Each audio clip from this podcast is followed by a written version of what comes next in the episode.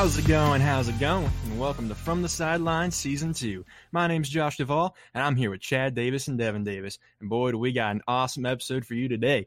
So be sure to follow us on Instagram at FTSPod. Follow us on Twitter at the FTSPod. And if you want to email us, email us at theftspod at gmail.com. Yeah, lots happened since uh, the last time we were here.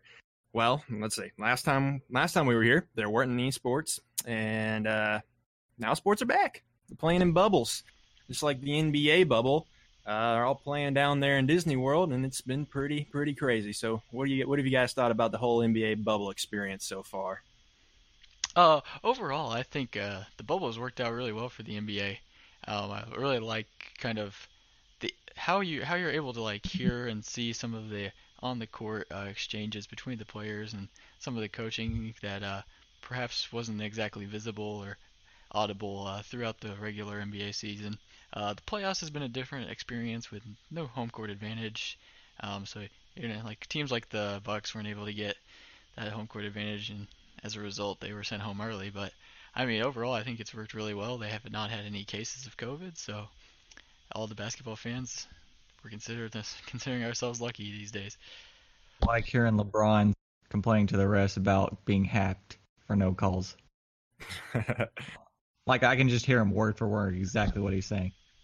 And you get a clear shot of him walking off the court with 10 seconds left. So. 10 seconds left? I don't know what that was about. Like, I got Michael Jordan wouldn't do that. That's all I gotta say. I mean, didn't he do that though? I don't know, did he? I'm pretty sure he did that against the Pistons, but I could be wrong. I wasn't alive back then. Well, he walked. Wasn't out. that in the Last Dance though? Well, I remember the Pistons like walked off without like giving them high fives and shaking hands and stuff. Yeah, and then I'm pretty sure he did it back to them. He was, yeah, he was. Uh, but you know, uh, Josh just likes to write his own narrative, you know. Well, point. Well, point. No, my point is that there weren't. There was no time left on the clock. Oh, so that 10 seconds is what did it for you? Yeah. It wasn't. It wasn't the fact that he refused to shake hands. It was just the fact that there was 10 seconds left. There was 10 seconds. I understand. I understand. Could have been. Could have been 0.01 second left on the clock, and I would have been like, "Bro, why are you walking off?" Oh, so you're that kind of guy. I see. Yeah, I, I like my players to give it, give full effort. You know, all 48 minutes. So, but uh, you know, speaking about speaking of the bubble, uh, as you know, I mean, we're all Kentucky fans. Uh, it's been pretty pretty exciting to see our Kentucky boys thrive during the bubble. So, what do you think about our Kentucky boys? Well, first of all, which ones? There's so many. I I don't know what you, who you're talking about. Literally every single Kentucky player that's played in the bubble has been good. I mean, Gilgeous-Alexander, Jamal Murray, Anthony Davis, Tyler Herro, Bam Adebayo. I mean, Devin Booker. You're, Devin you're Booker. I mean, Devin Booker. Devin Booker. Hey, hey Josh didn't even name well probably the best player in the bubble. I mean. Oh yeah, definitely the bubble MVP. I mean, he didn't win it, but I mean, he definitely should have, right? Yeah, definitely, yeah. But imagine like this being the Suns, you go eight and no, doesn't matter, still don't make the playoffs. That sucks. that sucks. Just like I feel like the Suns and the Heat kind of like reminded me of each other. They like their play styles like felt similar to me. Like everybody was getting involved. They always had somebody to go to. You know, I mean, DeAndre Ayton was playing good. Um, you know, Devin Booker obviously was playing good. Ricky Rubio was playing good. It's like they remind me of the Heat. You know how they got so many options like that, and I feel like that's that's how they went eight and zero. And you know, obviously Devin Booker popped off for like forty a game. Gosh, uh, remember when we did the over under episode? Yeah, yeah. He took the Heat under. Yeah, he took the Heat now, under. He took, he took the Suns playing, under. They're playing in the finals right now. How'd that happen? Care to care to enlighten us? Dumb move. I think from now on, if any team in the NBA has a Kentucky boy on it, I'm just going to bet the over. Ah, okay, okay. Especially if they have two, right? Think... You got that right. Blame me all you want, but I did not expect. I mean, even Kelly Olynyk to be this good. Like, I mean, literally every single person on their team looks like a stud. Yeah, I mean, if you go back and listen to that over under episode, uh, I was I was singing all of the Heat's praises, but even I am surprised by how dominant they've been since in the bubble. I, I definitely think the addition of Jae Crowder and Andre Iguodala has really helped with their front court depth, and they're able to get some lockdown perimeter guys, uh, really able to contain guys like Jayson Tatum uh, as best as possible. So I think that was really uh, crucial acquisitions at the deadline uh, to help them with this push. Yeah, I think Jimmy Butler's been a really good anchor for them too. I mean, it seems like anytime like something's not going their way, he'll get like a defensive stop and then they'll score on a fast break or something and then he'll just hype everyone up and then they'll make comebacks like obviously which they've done multiple times throughout the bubble. So I feel like he's been a great anchor for them. Yeah, he did his best LeBron impression in Game Three. Retweet. Yep. in order Got to win the right. game with no no Bam or no Dragic. So currently, the uh, Heat are down three-one in the finals. Um, they're playing right now. Don't know the outcome, but let's take that aside. At in this moment, do you guys who do you think is going to win the finals? You think the Heat are going to come back three-one, or you think the Lakers are going to win? Uh, their name is not the Denver Nuggets, so I think I will take the Lakers. The injury bug has riddled the Heat, so uh, I believe I'll take the Lakers. Even with a hel- full healthy Heat roster, I think I still take the Lakers. It's been a nice run, but Bit of an unfair advantage, but nonetheless. Yeah, I I feel like I mean, the Lakers. I mean, they have two top five players in the league, so if I feel like if they don't win the finals, that's kind of embarrassing for them. Really, really has been an impressive run by the Lakers. But on the flip side, what was your who was your biggest disappointment? The big the Clippers. team, the Clippers. Okay, the team that disappointed you the most. I mean, you don't have to say the Clippers; you just have to say Paul George. I mean, I think the 76ers make a compelling case as well. But Yeah, even the Celtics too. I mean, I mean, they made the conference finals. I don't Yeah. think that's that disappointing. yeah, but just the way they played in the conference finals just was not good. I mean, there were a couple games that were not competitive, but when Tyler Herro's dropping 34 on you, it's really just not your series. I think. Yeah.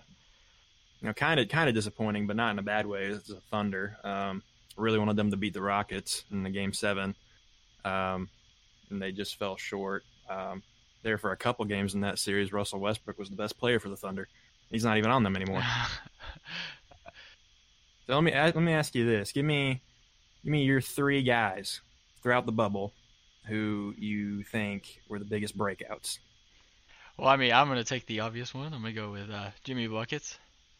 Imagine, imagine being a Philly fan. Imagine being a Philly fan and seeing him do what he's done, carry the Heat to the finals, and you- you're sitting there with a first round exit. I mean, Pain. It's yeah. I mean, we're just signing Al Horford instead of re-signing Jimmy Butler. Uh, Jimmy Butler did not did not like the situation in Philly. He also didn't like the situation in Minnesota. So, so for some reason, Erik Spoelstra in Miami did something for Jimmy that he he was a fan of and really meshed well with the system and was able to carry them all the way to the finals. Chad, who you got? Herro making a compelling case for being an important rotation guy. Dude's hit clutch shots throughout the whole playoffs, especially against the Bucks. Dude's just been killing it. You said breakout candidate. I feel like Jimmy Butler is kind of already there. But you got a rookie in Tyler Herro who's only going to get better. Yeah, but I mean, I feel like Jimmy's taking it up a notch. Especially, we've not seen this type of performance in the postseason. So, I mean, given this, given the situation around him, I definitely think he's been the best player on one of the two teams in the finals. So, He's just an all-around stud. I mean, he if you need a bucket from him, he'll get it. If you need a stop from him, he'll get it. I mean, he's just I don't know. He's probably his hustle like is insane. I feel like he's one of the most. He has the most hustle out of like any player in the NBA, in my opinion. He's just going at it nonstop. So, do you think? Um, I was I was thinking about this. Do you think that you know, with being in the NBA bubble, there being no fans and a completely different act, like kind of like an AAU atmosphere, do you think that helps some of these guys play better than than what they usually would? Well, I think the gym itself certainly helps, especially for shooters. You know, it's more like a practice facility instead of an arena. yeah, and they also get the consistency of playing in the same same gym for all of these games in consecutive succession. So, rather than bouncing around and having to travel, uh, they're able to rest more frequently and have that consistent have that consistent playing field that they're more accustomed to. So I definitely I definitely think uh, it's definitely probably benefited um, some of the offense and some of the production throughout the postseason. You never answered your own question. What player did you like that broke out the most? Jimmy Butler. Oh, Oh, so you're just piggybacking off my answer. Okay. okay, well, I, I could say I. Who else? I don't know. I Jamal mean, Murray. Jamal Murray, yeah, definitely. Um, definitely got. He's got a lot of motivation from his girlfriend. Am I right? oh gosh. Uh, so another developing story uh, that happened while we were away in the NBA was the the NBA 2020 awards came out. Uh, so Giannis won MVP and Defensive Player of the Year. Uh, Montrezl Harrell won Sixth Man of the Year.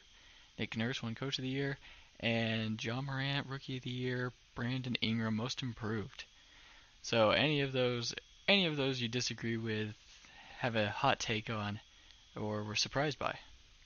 I don't really have hot takes on these. I feel like there's like a lot of people that would agree, and I feel like both of these guys would have been the second choice. But I feel like Depoy should have gone to Anthony Davis, and I feel like most improved should have gone to Bam Adebayo. Why do you think You Bam? know the me. why do you When think Bam, Bam, Yeah, why why Bam? I, thought, I feel like uh, I feel like I he feel- was I mean, pretty think- good last year as well. Yeah, he was, but I mean, he upped his rebounds, upped his points per game, upped his field goal percentage, and became an all star. I mean, which granted Brandon Ingram did too, but I mean, you saw the impact he had with the Pelicans. I mean, he, I mean, he played good, but I mean, they didn't go anywhere. They didn't make the playoffs. And you've seen what Bam's doing right now in the finals. I just, I just feel like Bam had a bigger role and, you know, definitely more of an impact, and I feel like he deserved it. And as far as Anthony Davis goes, I mean, he's just a defensive stud. He's always averaging like 2.5 blocks a game. Like, I mean, it's about time for him to win Defensive Player of the Year when he's been doing the same thing since he got into the league. Yeah, I think my my uh, my opinion for most improved player of the year has always been the guy that did nothing to the guy that did almost everything. And so last year I thought that was probably Fred VanVleet or Pascal, one of those two. But this year, I definitely think it was Devonte Graham. I think people kind of forgot about him because he didn't make the bubble. But when you go when you go from scoring three to four points per game and barely seeing the court to probably being the best player on the Hornets and averaging 18.2 uh, with three three boards and seven and a half assists. Uh, I definitely I definitely would have been in favor of Devontae Graham winning it. I mean Brandon Ingram was like always like you know mid level B tier pretty good role player and he took a step up for sure. But I think when you go from a bench warmer to best player on your team, I feel like that definitely deserves more acknowledgement. Yeah, I mean, when you go, yeah, when you go from like B minus to like B, I feel like that's more impressive than going from like B B minus to A minus. You know, you Say D on the first one or B? it's a D minus. Oh, you said D. I thought, I thought you said B. I was like, what? Yeah, if you go from a if you go from a B to a B, I mean, that's not impressive.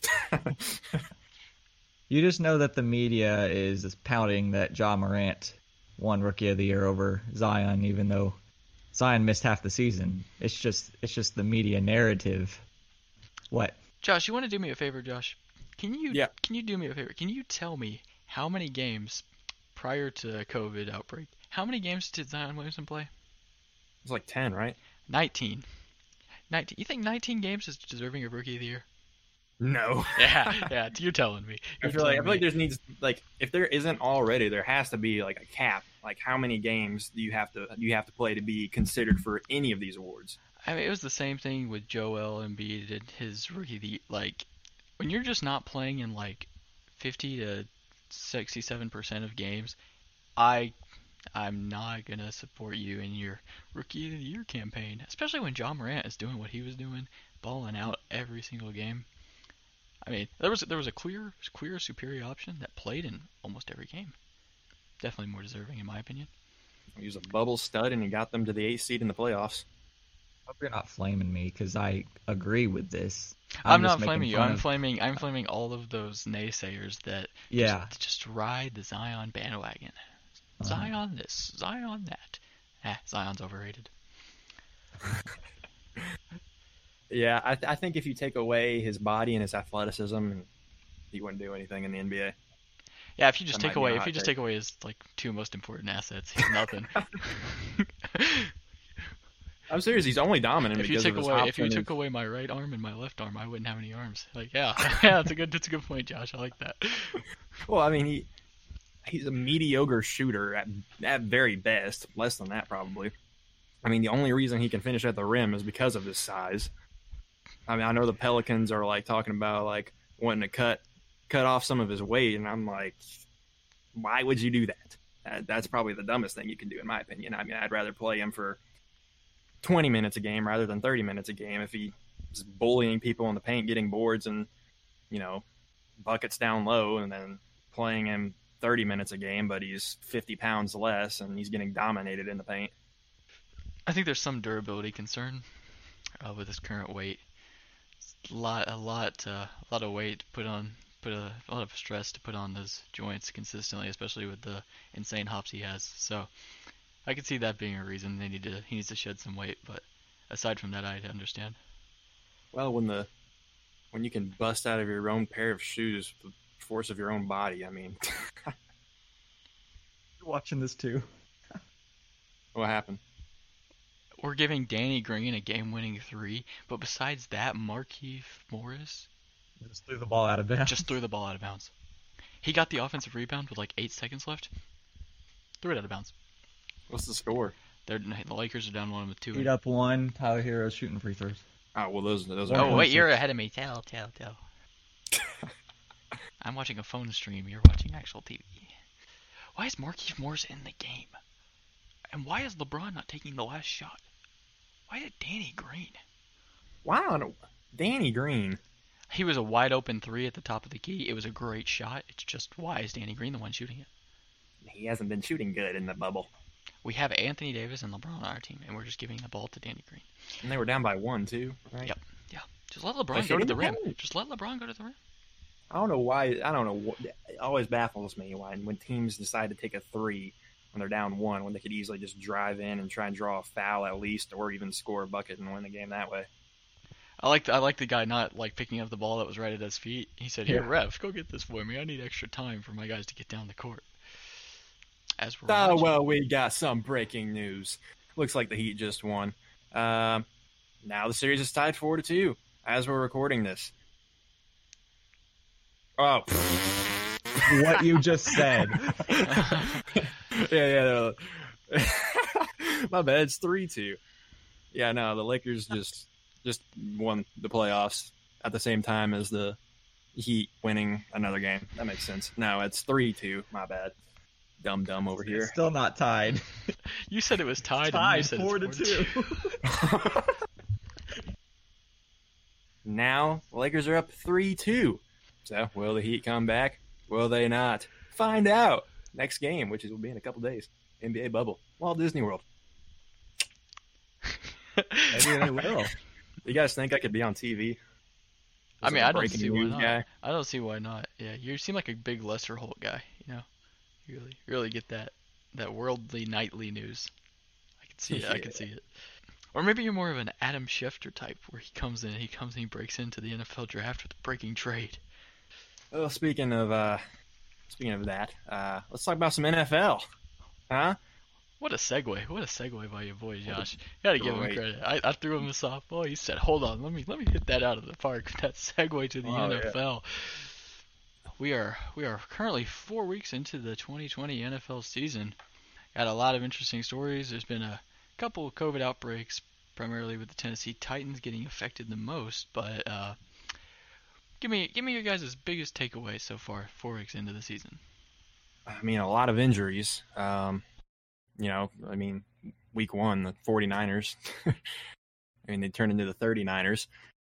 Just so many injuries. Christian McCaffrey got injured. Um, Saquon Barkley got injured. I mean, there's just injuries all over, and you know, due to the lack of a preseason, I feel like that that that was kind of expected almost. Le'Veon Bell got injured. Like just so many. My team, you know, yeah, pff, some of those guys I named are on my fantasy team. So yeah, yeah, yeah, they got injured. I, I would know. Chad, what's your what's been your biggest takeaway of the four weeks of the NFL season? the Bills being as good as they are. Like, I was on the Bills going into the season.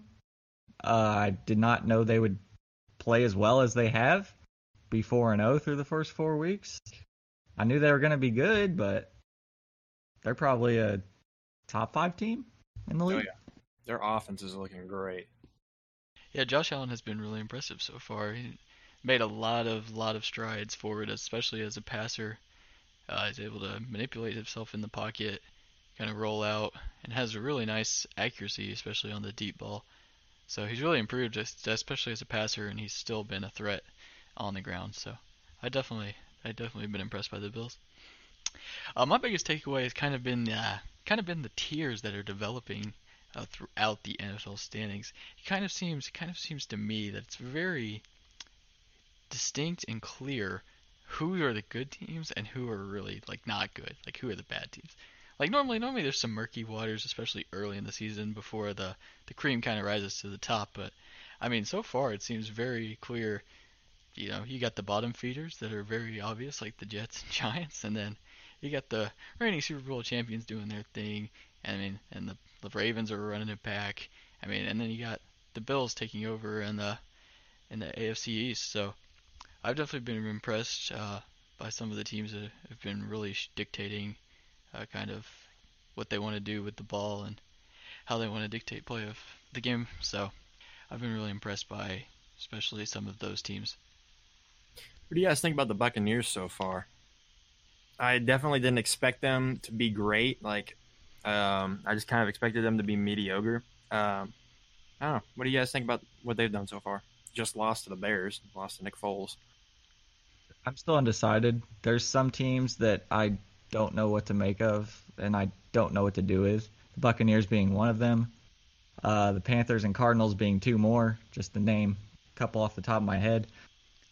Tom Brady's old. I don't think he's very good anymore. I don't get all the preseason hype behind the team. I, I don't I don't know. They're they're inconsistent. Like it's a Bruce Arians coach team, so Brady is not used to playing on a team that's that's undisciplined as they are, getting false starts on third and one. Um, and I, I like how uh, Bill Belichick has gone from Tom Brady to Brian Hoyer this past week after Cam got COVID. It was just hilarious. Dude cost him like three field goals because he gets takes a sack with five seconds left in the half without with no timeouts left. It's just it's just comedy. Yeah, I think the biggest surprise for me with the Buccaneers is the fact that their defense has probably been better than their offense. Actually, uh, I mean, it's I, like everybody was hyping up the offense. They were adding so many weapons for Tom, re-signing Gronk, traded for signed Fournette technically, but and then you got Godwin and Evans. But I mean, I definitely think the defense has been the bright spot of the team.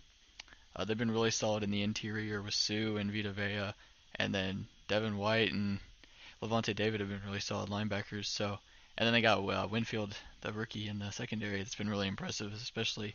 Um, so, I mean, I definitely think this the strength has been uh, the defense for the Buccaneers, and if the offense and Brady can catch up and get on sync, they'd definitely be a dangerous team come playoff time.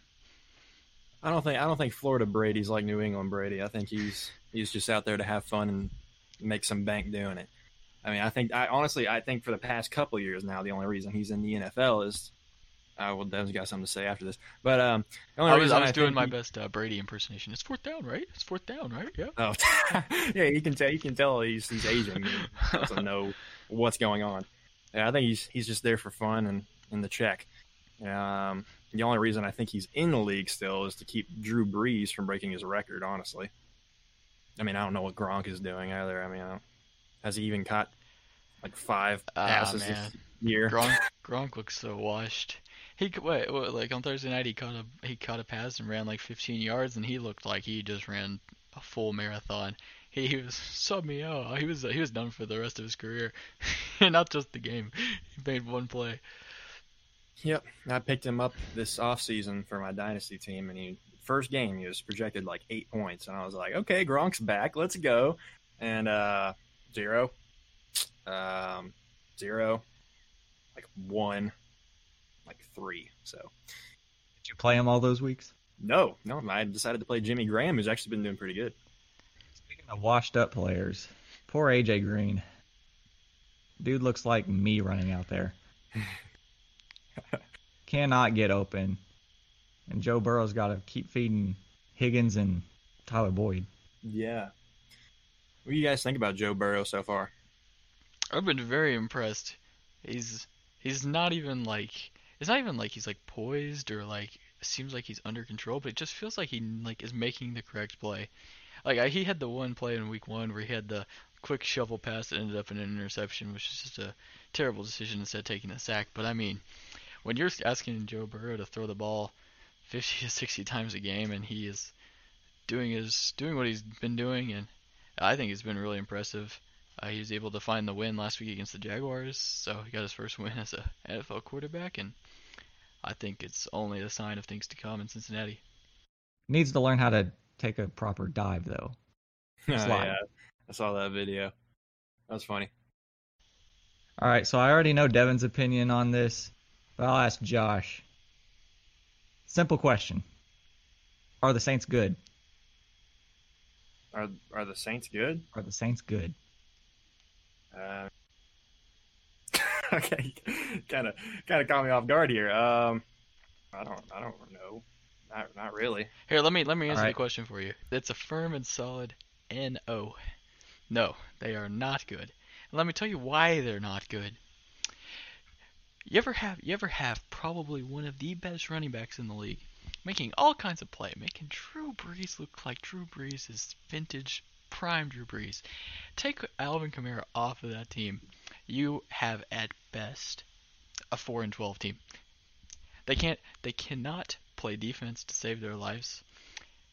It is abysmal the fact that Derek Carr is scoring like 28 unanswered. Derek Carr and the Raiders offense is just driving, driving, driving, touchdown after touchdown. Monday night football, prime time game. And they're just getting their tails whooped. And it's been a constant theme all season. They have Lost not been able to get well. stopped. They lost to the Packers, which I mean, they don't have Michael Thomas. I understand. Losing probably the best wide receiver in the NFL. It'll take some time for Drew Brees to find some other targets accustomed to, especially with Sanders being new. But I mean, when you're giving up 14 points right off the bat to the Lions, a good team is not going to let you. A good team is not going to let you come back. But the Lions will. I understand. But I mean, it's just been the Alvin Kamara show, and there's no possible way he's able to sustain this production through 16 games. And the Saints look fraudulent, frankly. Drew Brees just. I'm sure he's a wonderful guy, but he's just. He can't throw. Yeah, he's not been doing that great. I mean, they their defense too. I mean, how do you allow 29 points to the Lions? You're supposed to be, you know, a top 10 team in the NFL. You're telling me Not looking like it. Now they've lost Michael Thomas. Um, couple couple more weeks or something. probably yeah. So I mean, wouldn't be surprised if they racked up a couple more losses. Oh, we're on the Lions. I understand the running back committee and everything, but like, can we pick somebody that's not Adrian Peterson? Let's can we develop some of our younger guys? How do you D'Andre Swift. how do you spend a second round pick on a running back after just spending a third round pick like two years ago on on Johnson, and then you have the audacity to play Adrian Peterson and act like it's gonna be winning football games? It's absolutely Exactly. asinine. I know D'Andre Swift might not catch footballs when he's wide open for game-winning touchdowns. I understand, but that was his first NFL action. Maybe, maybe we give him a second chance and stop letting Adrian Peterson lose us football games. Just, an- just an idea. Just an idea. Facts. You're spitting facts, Devin. They'd rather have some guy out there in a wheelchair than a freaking 22 year old kid. I mean, you kidding me? D'Andre Swift is only kidding me. getting only getting four carries last game. What what what is thi- what am I what is happening? What am I watching? The utter disrespect and lack of adequate use of personnel is actually the most egregious thing of Matt Patricia, and it I cannot stand it. That and the pencil behind his ear. Get that out of here. You're not writing anything down. Clearly not. If you're making dumb decisions like that, I mean, and like, mm, that just it makes me mad. It irks me. It irks me. Try Why? being try being Why? a try being a Lions fan for two years. It's, it's rough. It'll age you quick. Why Adrian Peterson? What is he good for? You're wasting money. He should not be in the league at all. I don't care what anybody says. He's too old. He, he, he is not the old Adrian Peterson he used to be. I mean, Vikings Adrian Peterson, that was a different story. But th- this guy, he's just looks like they just grabbed some guy off the street who's happens to be like almost 40, and they were like, hey, come, come play some football for us, huh? He was cut by Washington right after they lost their main guy. the football team themselves. Yeah, the football team themselves. At least Washington's making use of their rookie picks. Antonio Gibson. Antonio Gibson, yeah. Ridiculous. Like, You're telling me. just don't even play Adrian Peterson at all. Cut him. Save some money. Put that money somewhere else. What? Why? he he goes down. You oh my god, you play him, he gets injured, he goes down. His career's done. At this point, it's done. If he gets injured, like Dunzo, done. Why are you wasting money on him? Why? You got a great, nice, beautiful young rookie right there, and Kerryon Johnson, who's also very young. Oh, we, it seems we it appears we've struck a chord with uh, D'Andre Swift and Adrian Peterson with Josh. Maybe maybe we'll find another one with uh, the the abysmal division that is the NFC East. What are your thoughts, Josh, on the NFC East? Who's the best team in the East? The freaking Eagles. The Eagles are currently in first place with one two and one record. That pivotal tie against the Cincinnati Bengals is making all of the difference as it currently stands. I, I, I, they're bad. They're very bad. I mean, worst division in in the league. I mean, you got Eagles, Giants, worst, god awful. Lost Saquon Barkley. I mean, what has Daniel Jones done this year? Nothing. Ain't done. Ain't done jack. Got who else? The Redskins. Well, pardon, pardon my language. The the football team. Um, I mean, awful. You got who, who else? Who's the, what's the last? The Cowboys. Cowboys. What are they doing? How? How? How are you going to be that bad when you got Ezekiel Elliott and those wide receivers? You kidding me? You got CeeDee Lamb and Michael Gallup. I mean, they should have ran away with this division. They have too many offensive weapons to. Uh, I, Dak can pass for 500 yards, right? CeeDee Lamb can have eight receptions for 120 yards and two touchdowns. But yet they still get blown out by the Browns because their defense is giving up 49 points a game. It's their defense. That's the issue. I mean, if they didn't have that miracle comeback against the Atlanta Falcons, we're looking at an 0 4 Dallas team. And frankly, they've had they've had nothing. They they make the Saints defense look like it's one of the best in the league. Honestly, like, I mean, absolutely nothing, nothing looks good on the Cowboys defense. I mean, it's they're not getting any pass rush. They're not getting forcing any turnovers, and they're just giving up open touchdowns for fun. So, I mean, it's hard to win football games when you're giving up 40 some odd points to Baker Mayfield and the Browns. Uh, that'll tell you something about how bad your defense is. Just bad football. Meanwhile, you got the NFC West that could probably have four playoff teams. I'm not completely sold on the Cardinals just yet. I think I think we need to pump the brakes after a, a stellar first a stellar first two weeks. They had me buying in, and I would have been singing their praises had uh, had we been on the podcast at the time. But thankfully, I saved myself from that embarrassment because after two abysmal performances against the Lions and the Panthers, not exactly sure that they have the defense to match uh, what what's necessary to compete at a high level in the National Football League. Uh, 49ers team might be a might, might be a bit of a question mark on that Week One upset win. It got everybody on board. Uh, so the jury's still out for me on them. Uh, they only beat Washington and the 49ers, so if the 49ers aren't exactly the team they were uh, last year, then maybe the Cardinals aren't actually as good as everyone had was thinking. Yeah, I'm not really big on the the uh, Cardinals either. I mean, like you said, they lost to the Lions and the Panthers, so I mean, two teams that if you want to be in the playoffs, you got to beat.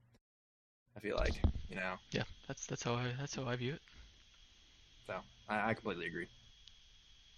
And meanwhile, in Atlanta, Dan Quinn is still the head coach of a professional football team, who, by the way, had two of the most brutal losses I've ever seen in like back-to-back weeks. Yeah. Cowboys and the Bears. Cowboys and the Bears. How, especially the Cowboys. Jesus. That one was just I mean embarrassing. At least the Cowboys like at least the Cowboys have a good offense. Like at least they're capable of putting up points. Blowing leads to Nick Foles coming in at half uh, abysmal, absolutely abysmal. Dan Quinn's a defensive coordinator, defensive guru. Can't stop Nick Foles. Should be out of a job, personally, my opinion. They let Nick Foles get get their team 20 points, like in the fourth fourth quarter alone. So he does it one week, and you say, ah, "It can't possibly happen again." He does in the Super Bowl. Ah, can't possibly happen again. It's it's just a recurring theme. God, I mean, the Falcons just suck. Falcons doing Falcons things. All they're good for is blowing leads. Went up 20 points against the Cowboys in the first quarter. Blew that. Their offense like doesn't make any sense to me. Because like, how can you do put put up as many points as they do, but Julio only has like 23 yards? It's just like happens every occasionally, every once in a while. Julio is just just non-existent. The Falcons put up 30 points. It Don't really, it really is questionable, but it's kind of been Julio's mo. He goes missing in the red zone, and then occasionally he'll just go missing for games at a time. So, I mean, it's luckily that luckily that the Falcons have that wide receiver depth, especially when Ridley went out uh, in Week Four. So, Yeah. they're just not a good football team and won't be winning very many games. And going to the NFC North, Aaron Rodgers turning back the clock, being prime Aaron Rodgers again. Uh, somehow the Bears, uh, four and one, but the the Bears stink. They do. I am not on the Bears wagon. I mean, I don't know. It's a fluke. They're the stinkiest. I mean, they they they stink a lot. Actually, you know, you walk up to them and it's just like, wow, what is that god awful smell? Oh, look, it's your quarterback, Mitch Trubisky. Oh, look, it's your running back, David Montgomery. How, how, how on earth? How on earth are they four and one? Well, you know, one reason is Nick Foles, but well, two reasons Nick Foles actually. But I feel like all he can do is dump off passes to Allen Robinson. and he's their only like respectable receiver. Yeah. And past that, they have like Anthony Miller. I mean, I yeah, I mean, like, what are the Bears good at? What are the Bears actually good at? They're not good at pass protection. They're not good at throwing the football. They're not good at running the football. They're not good at stopping the other team from scoring. It sounds like integral parts of a good winning football team, and yet they're just four and one. They looked abysmal against the Colts. Offense couldn't do anything. I mean, it's I mean, they didn't have the insane comeback against the Falcons. I mean, the fact that they beat the Buccaneers is really insane to me. But I mean, I thought they were frauds through two weeks because they just had an easy schedule, and the Falcons exposed all of the holes they had in their defense and somehow managed to come back. So, I mean, the Week Five result against the Buccaneers was truly shocking, but I don't get it. They're not good. And somehow they beat the Lions in Week One. 19 point fourth quarter comeback, and Speaking of disappointments in life, the Vikings, especially the defense, how far that has fallen. Yeah, the Vikings have probably been one of the su- most surprising teams to me this season. I mean, it's really just been a Kirk Cousins problem, in my opinion. He's not been able. He's he's honestly been playing really poor. He's not been able to find targets outside of Adam Thielen. He doesn't have much tight end help, even though they spent an early round pick on Irv Smith a couple years ago. I mean, pass protection has not been not been very good as well, and so you combine all of those offensive problems into one, and it's all you got is Dalvin Cook trying to put the team on his back, scoring all of the points he can. But I mean, the, the defense has been given a lot of short fields, and frankly has not been able to make up for the inconsistencies and lack of talent on the offensive side of the football. I think the loss of Stefon Diggs hurts more than uh, the average person realizes. Who's also been a big help to the Bills as well. Good target for Josh Allen. Oh yeah, he's been a stud this year. I mean, they still have Adam Thielen, Dalvin Cook. I, yeah, I, I think it's a Kirk Cousins issue. I mean, he he's freaking out out there. He doesn't have as many targets as he did last year. He sucks. Yeah, they have had a tough schedule, so I wouldn't be surprised to see kind of a second half turnaround. Maybe they end up more towards 500, but they do have some playmakers, but really it's been a lack of depth, I think, especially on the defensive side of the ball. And that'll do it for the first episode of season two of From the Sidelines podcast. If you uh, enjoyed season two and want to see more episodes in the near future, feel free to reach out to us on Instagram at FTSPod and on Twitter at the FTSPod. And feel free to email us any questions you might have, or if you have any thoughts on the NBA bubble or early NFL action, feel free to send us an email to theftspod at gmail.com. Season two, baby.